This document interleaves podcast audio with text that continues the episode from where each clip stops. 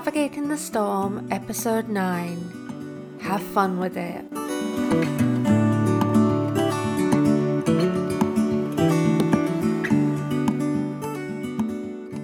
For anyone who's new here, hi. I'm Anna Knight. I'm a personal development coach focused on helping women and non binary people to survive life storms and come out on the other side stronger than ever before. On this podcast, I chat to people about their real lives, their stories, and the advice they have for people walking the path behind them.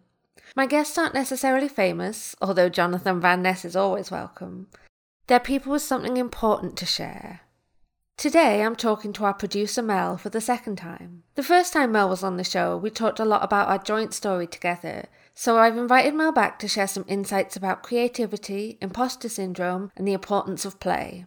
Mel has a gift for the light-hearted and definitely brings that over in Port in the Storm, but today we're covering the lighter stuff and a more serious side. We'll be talking about mental health and how that little inner critic voice can get in our own way sometimes.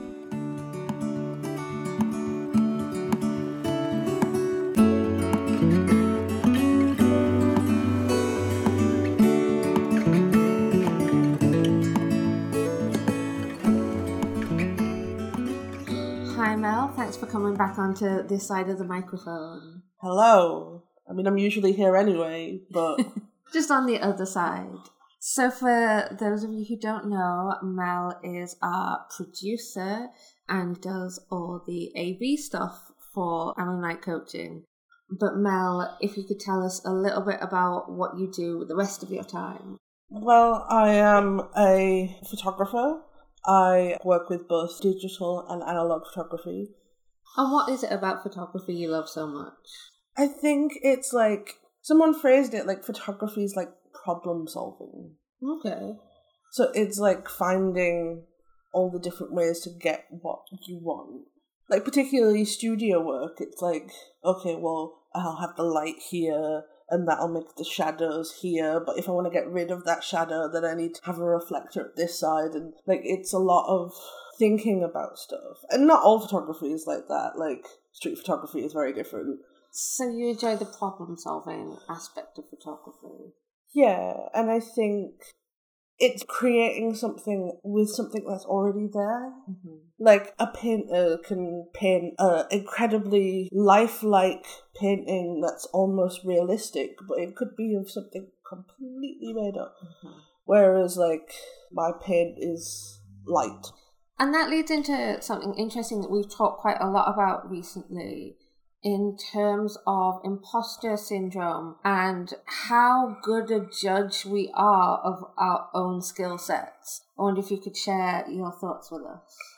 There's a video by one of the photography YouTubers where he talks about the Dunning Kruger effect. Mm-hmm. And it's essentially the skill of knowing how good you are at something directly correlates with how skilled you are at that thing. Mm-hmm. So if you're at the start and you're starting your skills, you won't have the skill to understand where you are on the skill level. Mm-hmm. So essentially, at the start, when you're just learning, you think you're better than you are. Like we've all had that thing where we started doing something like, oh, I'm actually good at this. Yeah, I think for me it was um the first time I knitted a scarf and at the end it lived by itself and I was like, oh, check me out, master knitter. The next thing I embarked upon was a jumper and that was a foolish mistake. Because, like you say, I'd gone, well, I made it, it's not too lumpy, it doesn't unravel, like, I've cracked knitting, who says it's that complicated? And then had to increase and decrease and things like that, and I was just like, yeah, I don't understand what I'm doing at all. Yeah. And I think especially when you're learning something so I learned photography in a school setting. Like my reference points for how good people at photography were were the people who I was doing photography with who were just starting out, like I was. So you can get a bit well, um, I'm at the same level or slightly better than these people, but you don't have the comprehension of the rest of the world. Yeah, you don't have that wider context. So that's the very start of the Dunning Kruger effect that yeah. you think you're better than you are because you don't have the skill of understanding what makes you good Yeah. at the start. what happens next? So that's when you start realizing your actual skill level is still going up. Like if you continually do something, your skill will always get better. You'll always be better than the last thing you did. But as that skill level grows, you can then start understanding, oh, like, yeah, I'm better than these people, but look at these people and how far do I have to go to get to this level? So on the graph, like, skill is like a perfect diagonal line. So you start at the bottom and your skill level just steadily grows as you go along. Mm-hmm. Whereas your understanding of your skill level, it goes up very sharply and then takes a huge dip and then in the studies, they never found, like, people's perception of their skill level never got back up to their actual skill level. Mm-hmm. And I guess that's something that we might call imposter syndrome. Imposter syndrome is one of those things that gets talked about quite a lot. Like you see articles about it on the internet or it's in Psychologies magazine. But actually, the research that that imposter syndrome label is based on is actually really historic. And it was reframed to me the other day, which I found really helpful, as when you call something a syndrome, it feels quite fixed and quite medicalized and quite like it's a facet of who you are.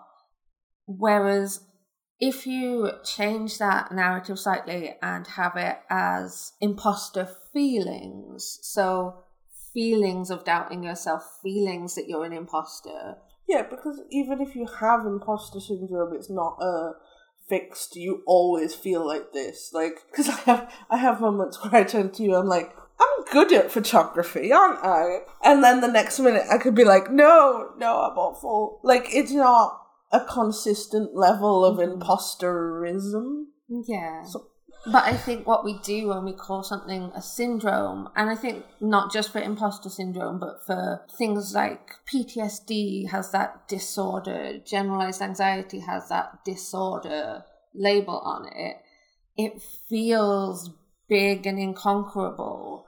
Whereas in the moment, like you were saying, if you can notice, oh, I'm feeling imposter feelings or I'm feeling anxious feelings, it almost takes some of the emotional weight of that off and lets you recognize and then adjust your plan to make things better. Yeah.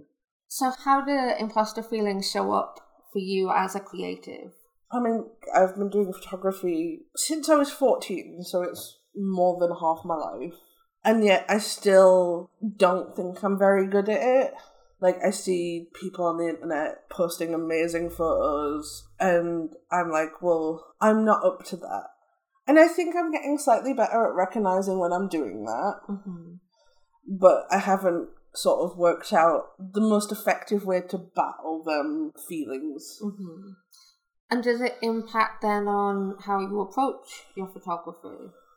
Definitely, because I think I spend a lot of time overthinking things or second guessing myself. Mm-hmm. And I think it's that thing of like, it's like so we got quite regularly go on drives so I could go take photos. Mm-hmm. And it's that thing of sometimes I see something and I think I want to take a photo of that, but I'm like, well, it's not going to be a good photo, so we may as well not stop and I may as well not take the photo.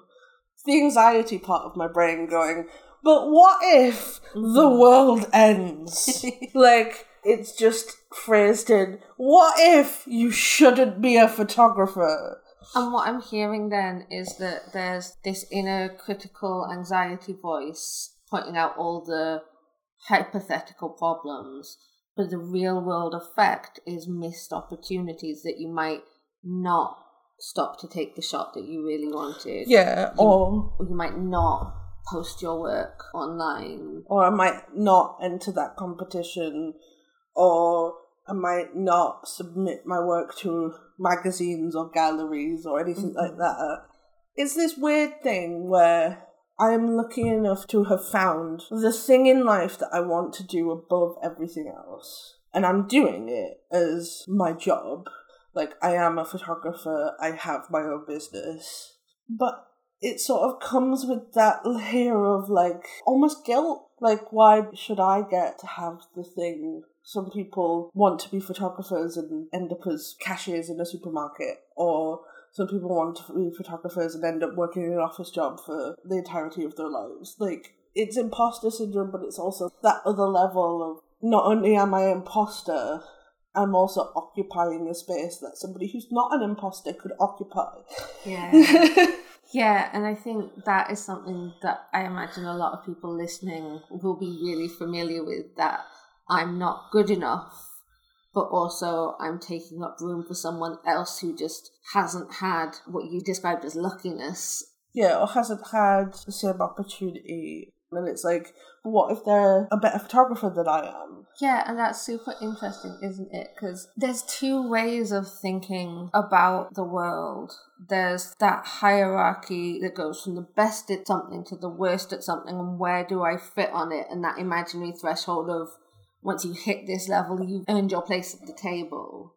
But then I'm seeing that there's a contrasting viewpoint to that in terms of there's infinite space in the world for photographers and it's about contributing your unique viewpoint.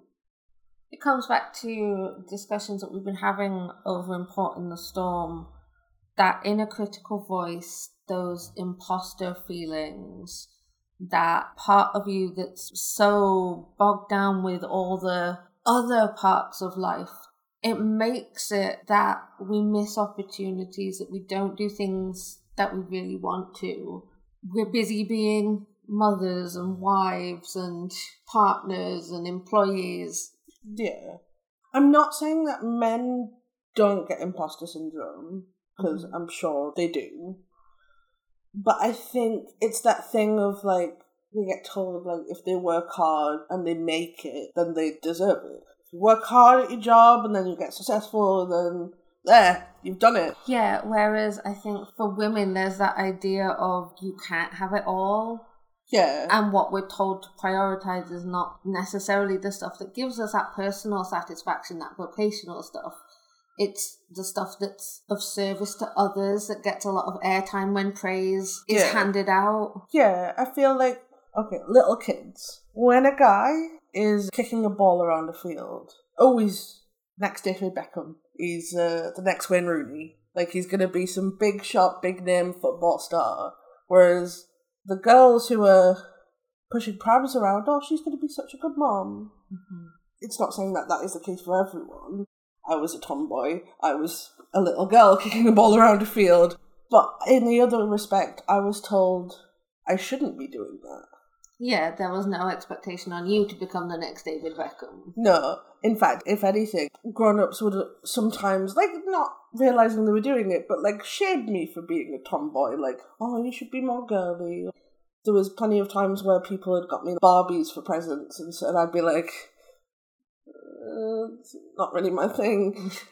Men are encouraged to be the star. Mm-hmm. It's super interesting, isn't it, thinking about the next generations coming through where I think a lot of the the moms that I know out there are almost actively consciously trying to break these cycles to praise their boy children for the times they're sensitive and praise their girl children for the times they succeed. I do wonder whether we're start starting to wake up to some of this programming that maybe you and I lived through 30 years ago. Yeah, it's definitely like being told that I shouldn't be a tomboy and I should be girlier, it definitely put me through periods where I, I tried to be girly, but because it's not my thing, like I'd fail at it, and then I'd feel bad because like I wasn't a proper girl, and um, yeah, it almost teaches you that you're wrong. Mm-hmm when I'm working with people who have that inner critic voice going on, who are wanting to work on their inner critic to release that voice, a lot of the thoughts come back to I'm not good, I'm bad, I'm not a good girl, I'm not doing being a woman right. And actually, it's one of the most transformative parts of coaching, kind of when people are going through that coaching journey there's a point where they suddenly have this realization of it's not just their small paradigm was putting those pressures on them. It's that the whole cultural thing is based on myths. And actually, when you start unpacking it, you can work out, well, this is something that I've been taught to believe is true, but actually I don't like how it sounds. I'm going to make a different choice. That can actually be super liberating in terms of authenticity and bringing your whole self out in the world. I've just had a realization. Mm-hmm. So Anna obviously hasn't coached me because I feel like that would be a conflict of interest. yeah, they do heavily suggest that you don't ever coach your partner. yeah. But I have had coaching from another one of many coach. Mm-hmm. When coaching was first brought to my attention and you were talking about archetypes, and it's like things like queen and sorceress made me feel uncomfortable because it wasn't the descriptions of the words that you mm-hmm. give with the coaching. It's just the words in themselves. Mm-hmm. And I wonder if there's something in the fact that the negative archetypes, mm-hmm. victim and martyr, gender neutral terms. Mm-hmm. Yeah, and that's definitely something that I talk to people a lot about is when we're talking about all these kind of archetypes so, for those of you who haven't listened to other episodes, don't know what we're talking about these archetype things. Archetypes are words that we hold as societies that we know what they mean. So, if I say the word teacher, you get an idea of what that person is like. If I say nurse, you get an idea of what that person is like. In coaching, we use some quite specific ones. So, queen, mother, lover, warrioress, and sorceress and they're ways of getting you quickly to a concept. If you say mother, you get an idea of what a mother is. But alongside that, you also bring all your own baggage to the table.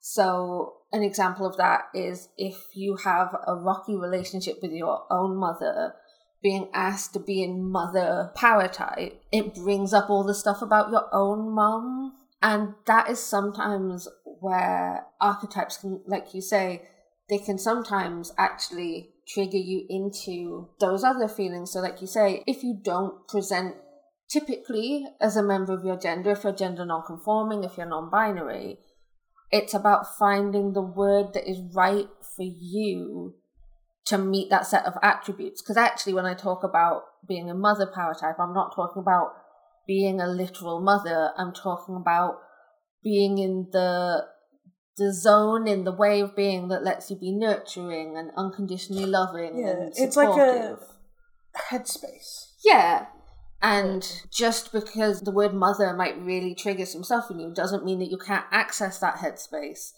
i think partly it's about finding the words that resonate for you but i do wonder if like you said archetypes are just words you have in your head that associate you mm-hmm. with certain things is that I wonder if sometimes the words we use are our own internal biases.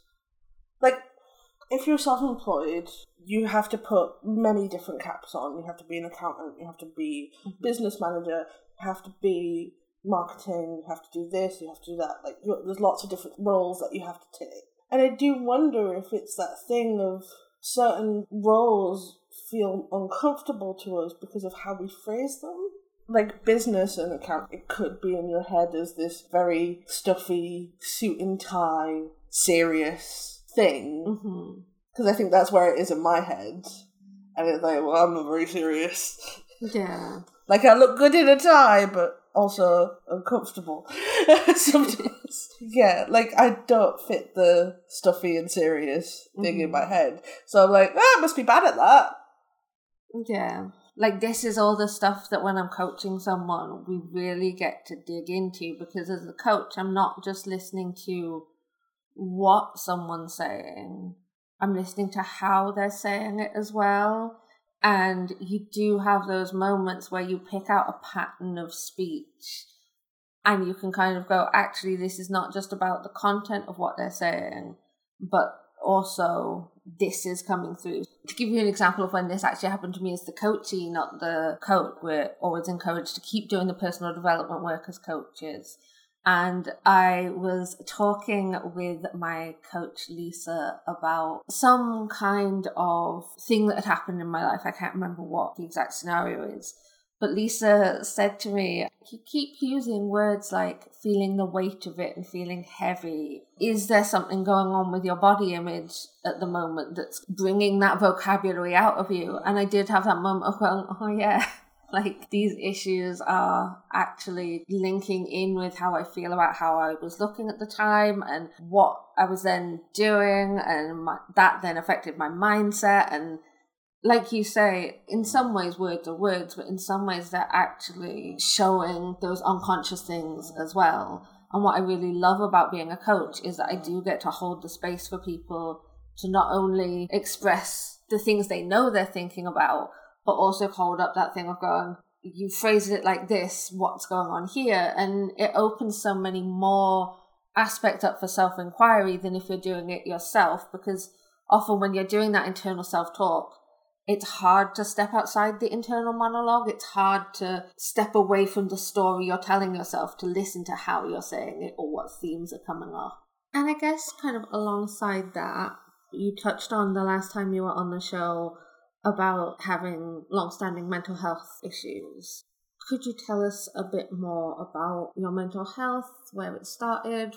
And to be honest, I can't really pinpoint the moment my mental health issues started. Like, I remember it being incredibly anxious in primary school. So I've had mental health issues essentially as long as I can remember. So I have a lot of anxiety. I've, I used to never be able to work out what was the the main bit, whether it was anxiety or depression. And like as I've got older and have had less periods of depression that have lasted less amount of time, I've realized that the depression can go away, but the anxiety is always there. So I, I think my depression that I've had in the past has always been a symptom of my anxiety. Mm-hmm. And what's that like for you on a typical day? Um, I won't lie, it's not great. It's like a lot of people like, oh, like you worry about stuff that's happening, but I don't think a lot of people realize I worry about everything is this thing I said okay? Is, is this message that I'm sending to my friend? It could be literally like, hi, how you doing? My brain could be like, what if you're bothering them? What if they don't want to talk to you? What if they secretly hate you? mm-hmm. Like, my brain doesn't tend to shut up. Yeah, so that feeling of one thought spiraling out of control into the next thought and the next thought it can kind of go to the point where the things you're thinking about are so catastrophic and so far removed from where you started up as well. That's definitely a feature of the anxiety I've experienced. Is that the same for you? Yes. like, not all the time, but definitely in my more anxious periods, there have been times where something really, really tiny happening. Like, you miss the bus and all of a sudden the world is ending and it like literally like it's not that fast but you can just spiral of like I've missed the bus and that means I'm going to be late for work and that means I'm going to be told off and that means I might get fired and, and then I won't be able to support myself and what am I going to do without a job and but I can go from nothing to the worst case scenario in five seconds. Mm-hmm. And it's not like that all the time. That is mainly periods of when my anxiety's been really bad. And part of the trick is when I'm feeling good and like when my anxiety isn't so bad, it's being able to sort of realize when things are going a little bit crazy and being able to put things in to stop it or realizing that certain thoughts are irrational. So to bring it back all together, what I would love to finish on is a little bit about creativity, mindset, and mental health. Because one of the tools that I start quite often with is talking to women about having what we call soft play. So, not ball pools and foam shapes, but the idea that you dedicate one hour per week gifting it to yourself and you do something that's going to enrich you, something that's going to replenish you. It's something that is a big part of self care and reclaiming that self care. I wonder, Mel, what you think about the place that doing creative activities has in that soft play hour that you're giving yourself. I think it's a good thing for everyone to do because people don't take the time for themselves. But I also think it's like when people come to creative stuff, a lot of them think, oh, well, I'm not very good at drawing, I'm not very good at painting, so I shouldn't do it. Mm-hmm. It's one of them things, as you're growing up, if you realize you're not very good at it, you stop doing it. Mm-hmm. But that doesn't mean you can't enjoy it and you can't be creative with it. There doesn't have to be a big final end piece. You can just enjoy the process of doing something, whether that's painting or drawing or doing some sort of craft or and I think limit creativity to artistic endeavors. Having a creative eye on things that are not normally perceived as creative. Tidying up can be creative. Because creativity isn't just the artistic thing. When you're dealing with a coachee, like you have to be creative in your thinking.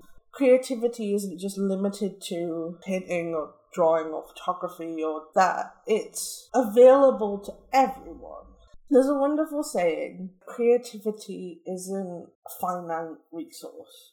Like, you don't only have a certain amount. Creativity is the more you use it, the more you have. Mm-hmm. So if you spend some time dedicating yourself to creative things, actually you'll bring more creative creativity to all parts of your life. Mm. That's a really strong message to take away. Creativity isn't just about literally the creation of artistic things, you can bring it to all aspects of your life. I wonder if it kind of links back to what we were talking about earlier as well, in terms of our social training as we're growing up, that it feels like definitely in my journey, there was a point where I felt like I had to stop using creativity to focus on work and focus on my relationship and focus on all these other things that creativity was frivolous. Well, yeah, because I think creativity is seen as something that kids do, something that famous people do, and something that not very successful people do. Mm-hmm. Like the starving artist stereotype. You'll either hit it big or you'll starve. There is no in between. um, yeah, definitely. Like you say, there's a certain point in our lives where it's like playtime's over, serious business now. But actually, the thing that I see time and time again with my clients when they start doing soft play is that actually that one hour a week of doing something fun, doing something replenishing, something creative, even if it's not, like you say, it's not arts and crafts, but it's still creative about how to make it happen or what to do. It's not just about having one nice hour a week it spreads into the whole of your life. It spreads into your work and your relationships and your parenting and your self care and your self worth because you're actually playing. And play is something that, if you look at the other animals out there, they do play. Like otters don't juggle stones because of the survival thing that comes from juggling stones. They do it because they're playing, they're experiencing the world in a play way. And yet somehow there's this expectation that as adult humans, we're like, nope, no play. And if you do play, you're either going to be mega rich or die in poverty. There's no kind of yeah in between. Yeah. And it's like, why? Like, why should I not have the Lego kit? Why? Like, could anybody give me an actual reason? Because if it's because you're not a child, that's not a proper reason. Mm-hmm. Like, why is being immature, being silly, or being kid like a bad thing when they're the ones that have they have less worries than us.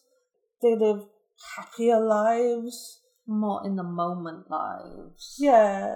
They're not bogged down by responsibility, and it's not saying go to a place before you had understanding of what the world was really like. It's just why can't we recapture a bit of that Mm-hmm. in our adult selves? It would just make everything a bit more bearable.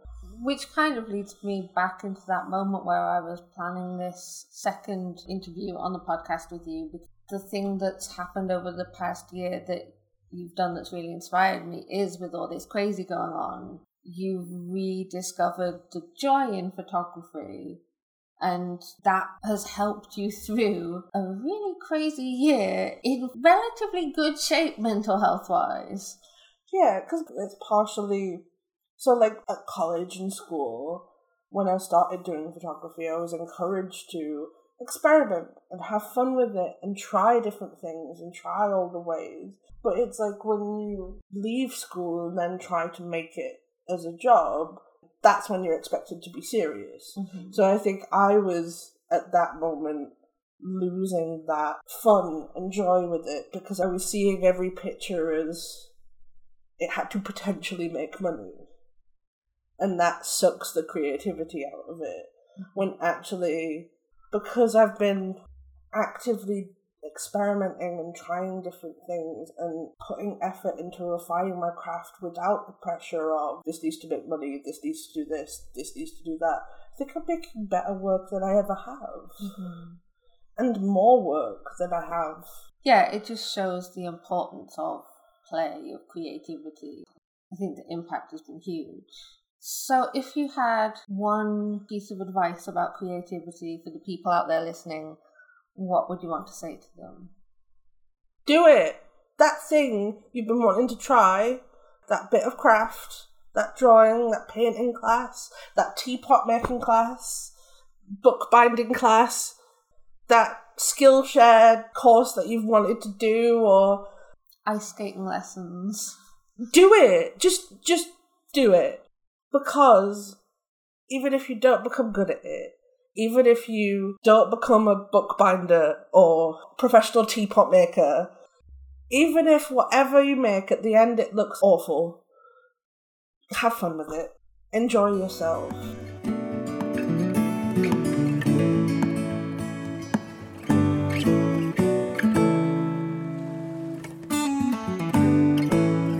Well who else is feeling inspired to just go do the thing?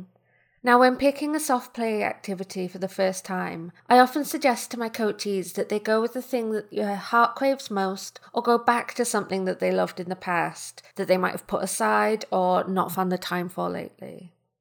It's also interesting to note that when you're planning a soft play date with yourself, your brain can throw up a lot of resistance. So you might feel selfish for taking time for yourself when there's so much else to do in your world.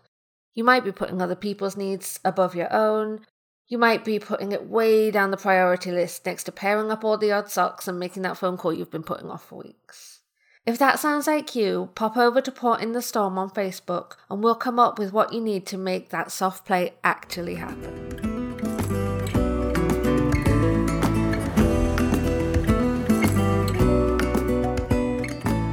Next week, we're talking to one of our incredible community members, Stephanie Ward. Steph wants to tell you that whoever you are and whatever you want to achieve, following the Sorceress power type can lead you there. Navigating the Storm is hosted by Anna Knight and produced by Anna Knight and Mel Robinson.